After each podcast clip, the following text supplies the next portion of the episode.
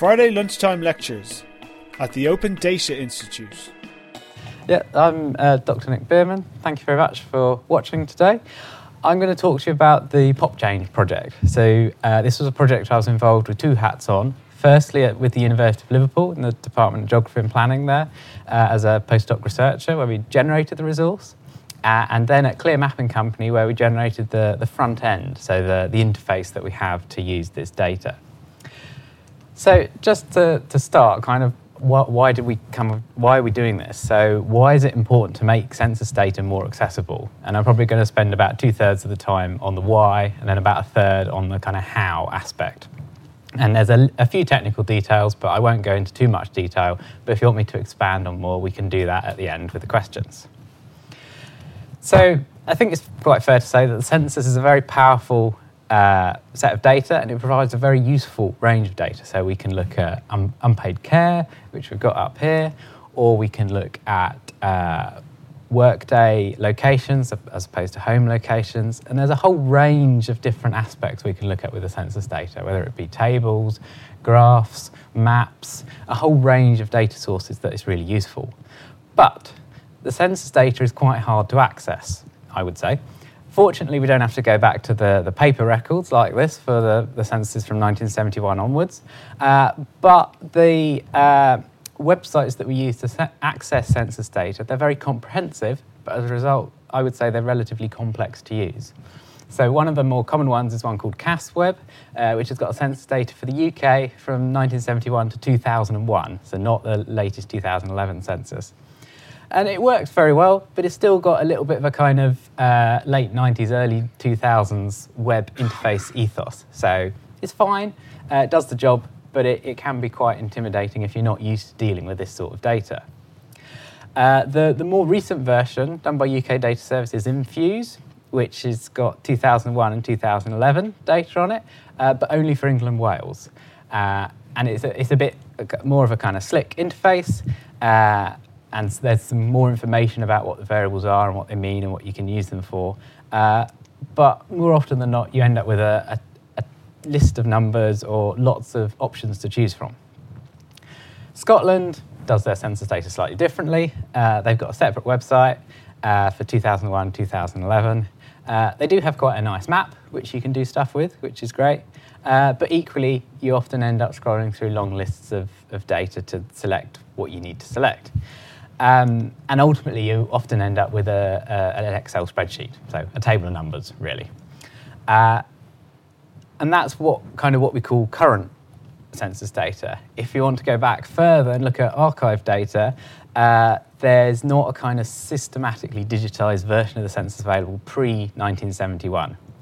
Uh, and even the 1971, 81, and 91 data uh, have only relatively recently been made available. There was a, a research project to get it uh, digitized in a usable form on the web.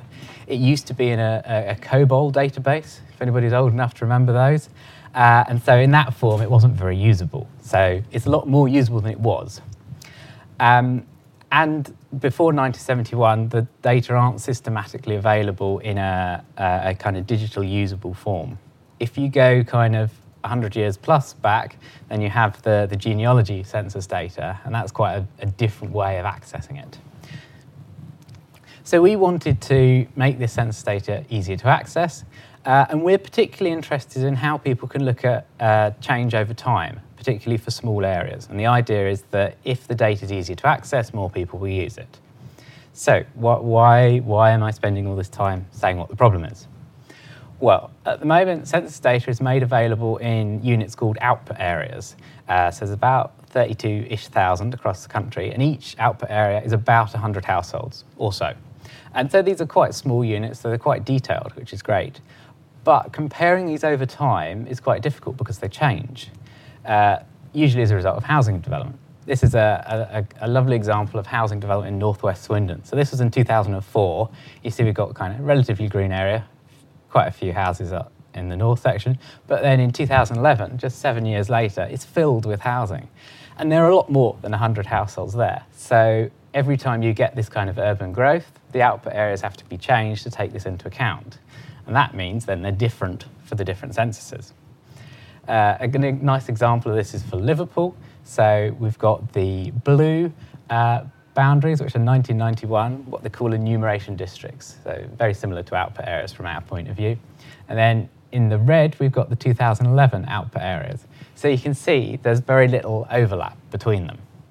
Uh, if we wanted to compare what happened in, say, uh, one of these output areas, uh, compared to what it is now and what it was in 1991, it'd be quite difficult because the areas are so different.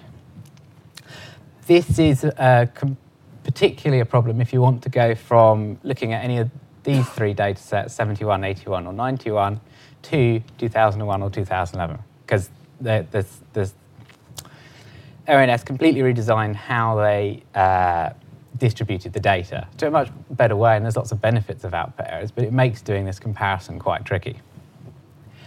And there are a whole range of people who might be interested in these comparisons. So this is the kind of example from the census website to give you a, a bit of an idea. Government departments, great use of the census, local authorities, uh, community groups, um, research and academics as well. So there's a whole range of users, some of whom are, who will be interested in change over time and some who won't necessarily. In terms of the people who are kind of interested in this change over time element, uh, in the PopChange website so far, uh, the bulk of our users are academic or researchers, and that's probably partly because it started off as an academic project. But we do have a range of users from other sectors, and this, these are the, the people we want to uh, help with this resource to make the data more accessible. Okay, so how did we go about doing this?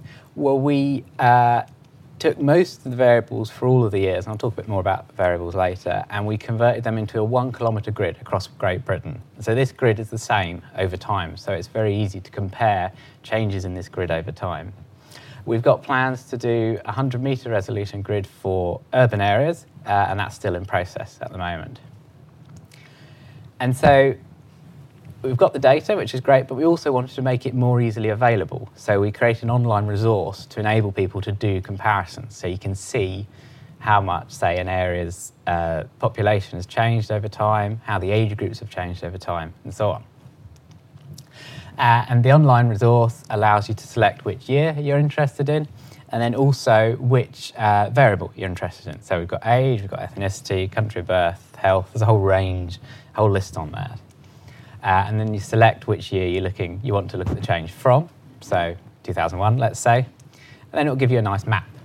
And so this is uh, uh, an interactive map, so you can zoom in and look at different sections. Uh, and this is looking at the proportion of the population age 0 to 14. So in the red areas, it's increased by quite a lot, and these are the counts, so number of people. Uh, and in the blue areas, it's decreased. And so you can see we've got an increase in London, uh, decrease in places like Liverpool, uh, decrease in Glasgow. And it's, it's a great way of making this data much easier to access because you, you saw me go through the slides there and doing it on the website. It doesn't take any longer. In order to do this, we did limit the comparisons and the number of variables that people could use online to make it more accessible. Because you can either give uh, everybody the whole data set uh, and make a very comprehensive website, but also relatively complex. Or we can limit what people can do and make it much easier to use. Uh, so the, the variables are limited to what we've got in the, the drop down box here. and for some variables, that's fine, uh, particularly when we look at change over time, because sometimes the census questions vary over time. Age, as an example, is a, quite a nice variable because you can't really ask age in a different way over time. You know, people are 35 or 25 or whatever. It's, the categories are the same, and these uh, seven categories are the same across all of the uh, five census periods. The, some questions do change over time, and one example is the, the health question. So in 2011, it was how good is your health in general? And you had the options of good, fair, or bad. And then in 2001, it was over the last 12 months, would you say your health on the whole has been? Then you get to choose fairly good, good, or not good. So it's not the same question. How comparable is it? That really depends on what you want to use the data for. So we wanted to give the users of this the opportunity to make that decision, but also support them in making that decision. Not just say, you know, they're different, go off, work it out yourself, but highlight to them the fact that it was different.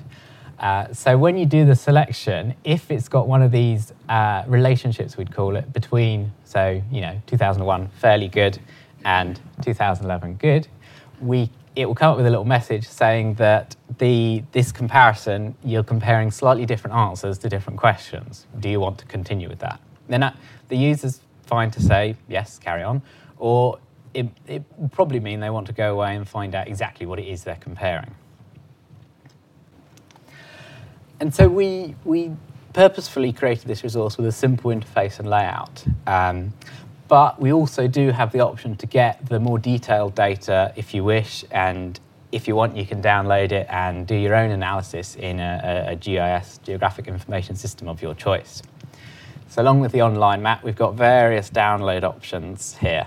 Uh, so we can look at, you can, it will generate a nice PDF with a map if you want that, or you can get it in various image formats. It also does it in shapefile format, or you can get the source uh, grid data as well if you want to do your own analysis. So we wanted the resource to be simple but also flexible. And we, the idea of this is we hope that this, making the census data easy to use, more people can make use of the data, uh, more people can look at change over time for the, the, what, we, what we call small areas in this case. So people might be interested in their local neighbourhood or their town or that's, that type of thing.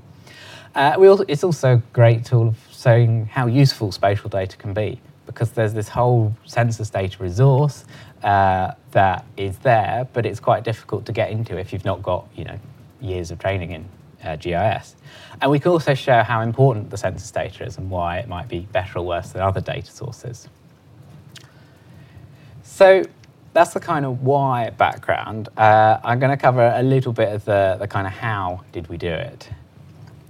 So, firstly, from a kind of uh, academic is probably a bit strong, but the kind of how did we create the data in the first place? Uh, so, we wanted to aggregate data to one kilometre grids, so the, the, the, the, squares you see on the screen here. Uh, and these were from either enumeration districts or output areas, so the, the uh, different shaped polygons on there. And uh, we used the density of postcodes to get an estimate for how many people were in each area. So the, the blue dots on here are the postcode densities. You can see we've got you know various urban settlements, and then in the rural areas it's quite thinly spaced. So what we did was we, we have the total population for each output area, uh, take that, then uh, allocate that to a surface based on where the postcode densities are, and then aggregate those to the one kilometre grids.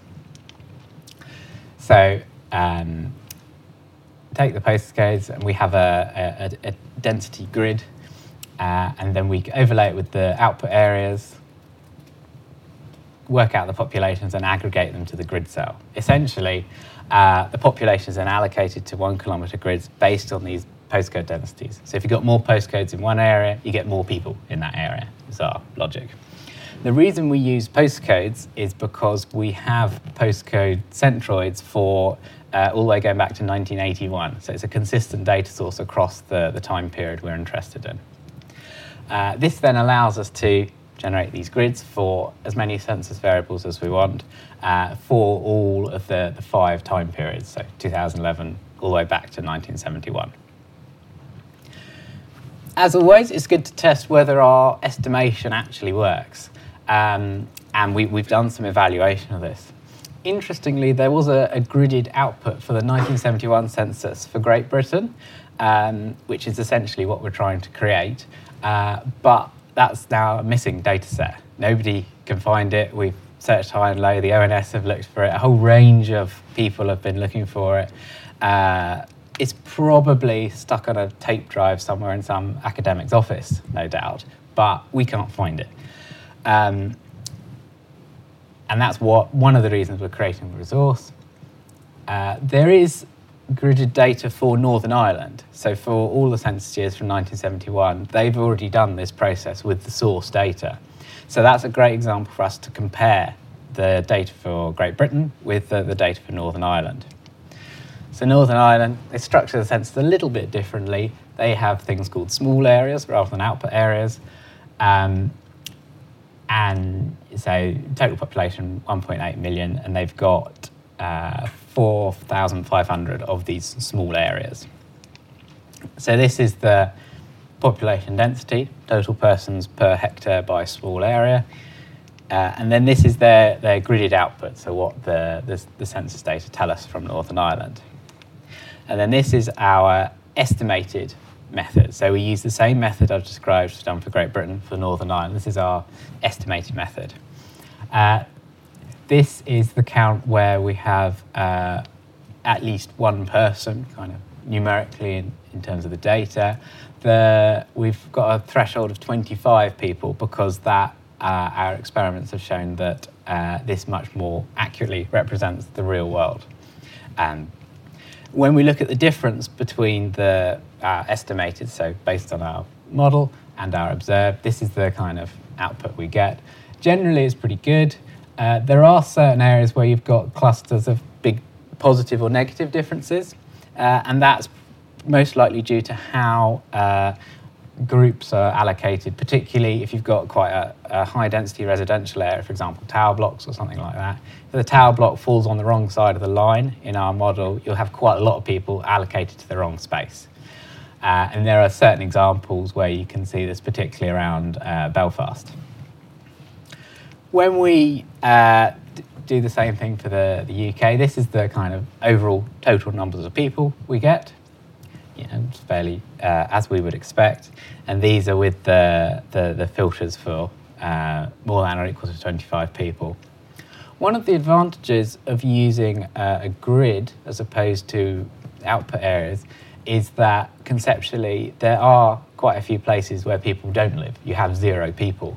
And so this method shows this up quite nicely. Even in the, the below threshold of one person, there's quite a lot of areas of Scotland that you know, pe- people don't live there, and that is can be quite useful when we're looking at analysis of where people live.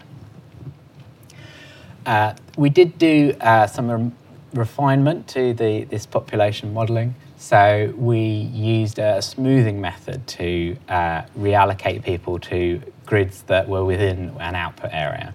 It makes the, the data more like it is in reality. So, just a, a, a, few notes on the kind of technical side.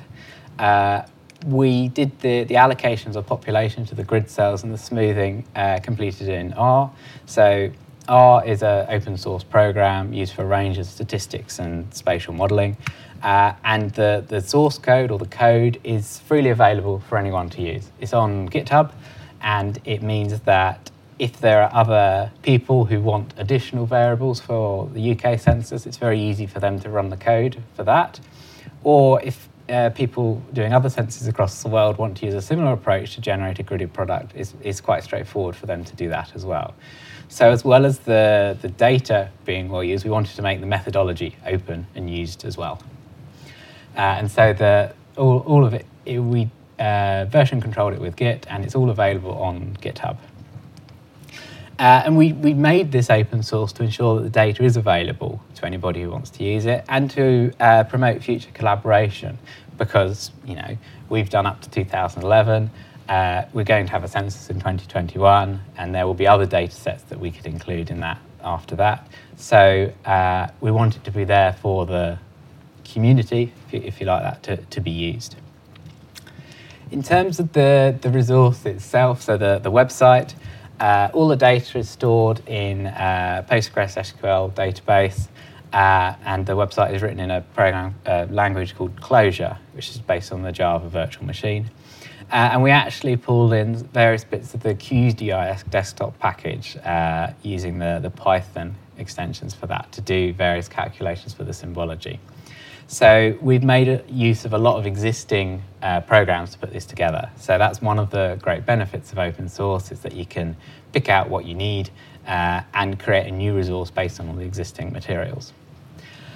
Uh, we also created a range of workshops and practicals related to the resource, um, and they're freely available as well.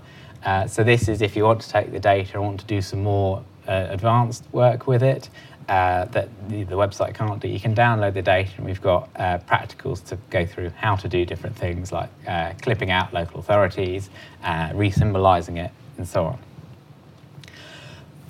the Pop Change project is still kind of in development at the moment. It is officially launched, but we are running a workshop in London uh, in conjunction with the University of Liverpool. Uh, so if you want to find out more, please do come along. Uh, it's at the University of Liverpool in London, just down the road from here, on Monday, the 6th of February. And so we can, if you're interested, let us know. We can uh, let you know more details about that. Uh, and lastly, Pop Change is a developing project. It's something we want to keep going. Uh, so if if you think it might be useful for you, please have a go uh, and do let us know what your feedback is, because um, uh, we want to make sure the data is there for you to use. And in our first workshop, we had a few feedbacks about file formats and layout, and we've implemented those changes already. So uh, we will listen to your feedback and do something about it if we can. Great. Thank you very much.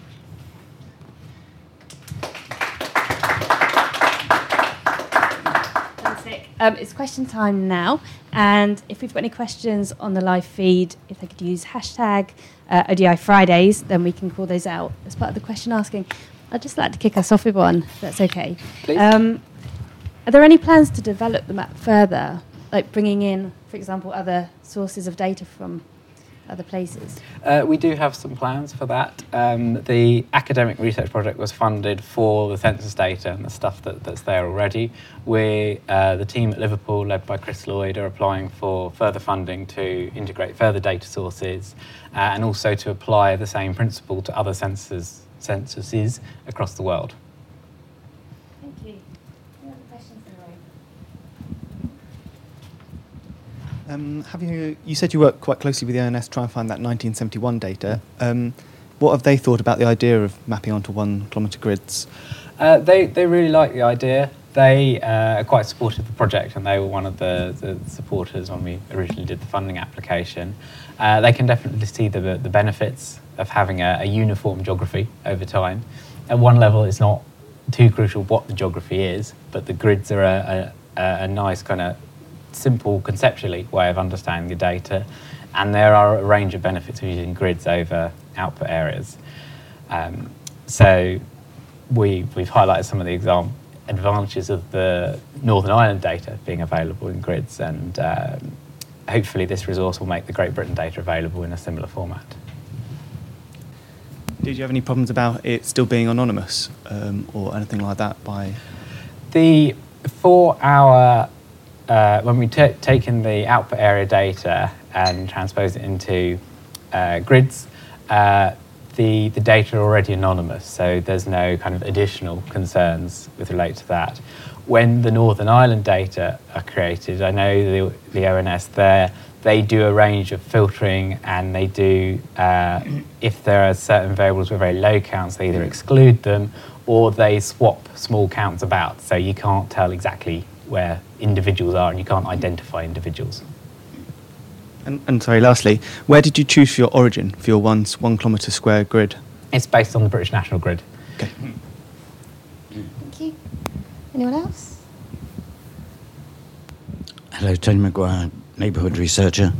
Um, are there plans to integrate other sources of data than the census, for example, you know, uh, local authority reporting?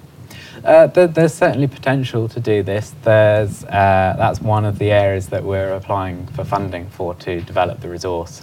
And, and we've looked at a range of data sources that might be possible to integrate. But as it's an academic project, it's all relying on funding, uh, as, as, as you probably well know.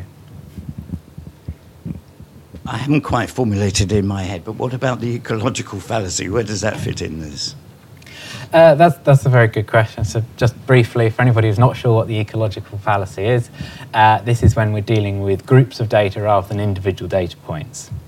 And uh, for the, the grid data, you're quite right, it, it is a potential issue. So, not everybody in the same grid set will have the same characteristics. Uh, and that's one of the disadvantages of using aggregated data. So, uh, as long as we take that into account when using the data, um, that, that's fine in terms of how much of an impact it has in terms of this resource, it's relatively difficult to tell because we don't have the individual level data to compare it to. So, like any data sources that people use that are aggregated, it's one, something we need to be aware of. Any more questions? Do you have any questions? Yeah. Twitter? Uh, so, a couple from the audience at ODI Bristol, I think, or Leeds actually, ODI Leeds. Sorry. Um, one is, did you think about whether the postcode was residential or not? Uh, at this stage, we have not taken into account whether the postcodes are residential or commercial. Uh, that is on our, our list of things to do in the future. So it's, thank you for highlighting that. It's, it's on the list already. Um, thank you. And the second one was, would you only use it for comparing the same area over time? If you compared areas with each other, would it be a problem because the population could be so different? Um, if you mean in terms of uh, comparing counts of people, there's the option to compare percentages. So we can say, you know, as the age 0 to 14 increased by X number of percent. Uh, so we can use percentages to get around that, that question. Um, and that, that's available on the website. So you tick a box saying percentages rather than counts. If that's not quite the question, if they could ask it again and clarify, I'll happily have another go at answering it. Okay. Any more from the room? No? Oh, I've got a question about when you access the map, you have to create a username and login. What, what's the reason for, for having a gateway to access it? Uh, we there's no cost restriction at all. What we want to do is we want to log uh, how many people use it.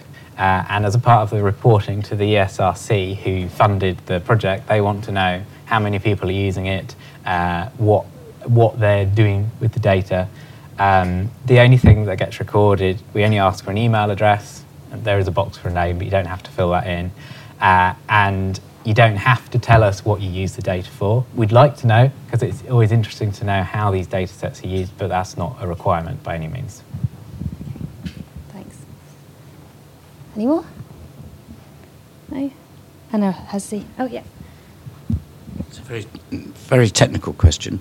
Um, you sped over the uh, the um, the slide about uh, kernel estimation, Mhm, kernel yes. density estimation, um, and you said, I think it said that that was into one kilometer grids. Yes. Do those presumably those one kilometer grids synchronize with your grid system? Yes, it, it is the same grid system. Yes, and uh, there there are some more details on the smoothing process, so we can have a chat afterwards, or I can uh, send you a paper on it if you're interested. Any more? Um, I've got another question. Any specific lessons that you've learnt from this project that you would pass on to somebody else who'd be creating a or doing a similar project? I think one of the one of the things we thought quite a lot about before doing the project is the open nature of the project, and we decided at the beginning that we wanted to use uh, programs or data resources that were as open as as possible. So we made an active decision at the beginning to do that, and I think if you want to create a project in that way, it's best to start that at the beginning. Uh, when the University of Liverpool hired Clear Mapping to create the uh, website resource, that was also at one of the forefronts, one of the important aspects. So that helped us uh, choose the technology that met the requirements for that project. And I think, I hope it will become more common in these type of academic projects to ensure that the uh, code you write or the algorithms you develop or the resources you develop are open uh, to ensure they're more widely used. And the, the research councils have given quite a push recently for open access in terms of journal articles uh, and open data as well. And so anything we can do to facilitate that is always useful.